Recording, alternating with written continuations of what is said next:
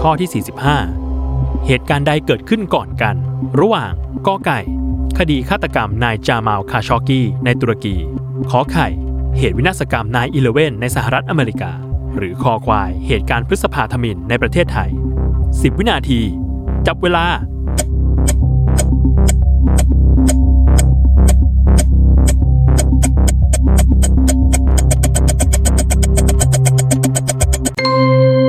มดเวลาเฉลย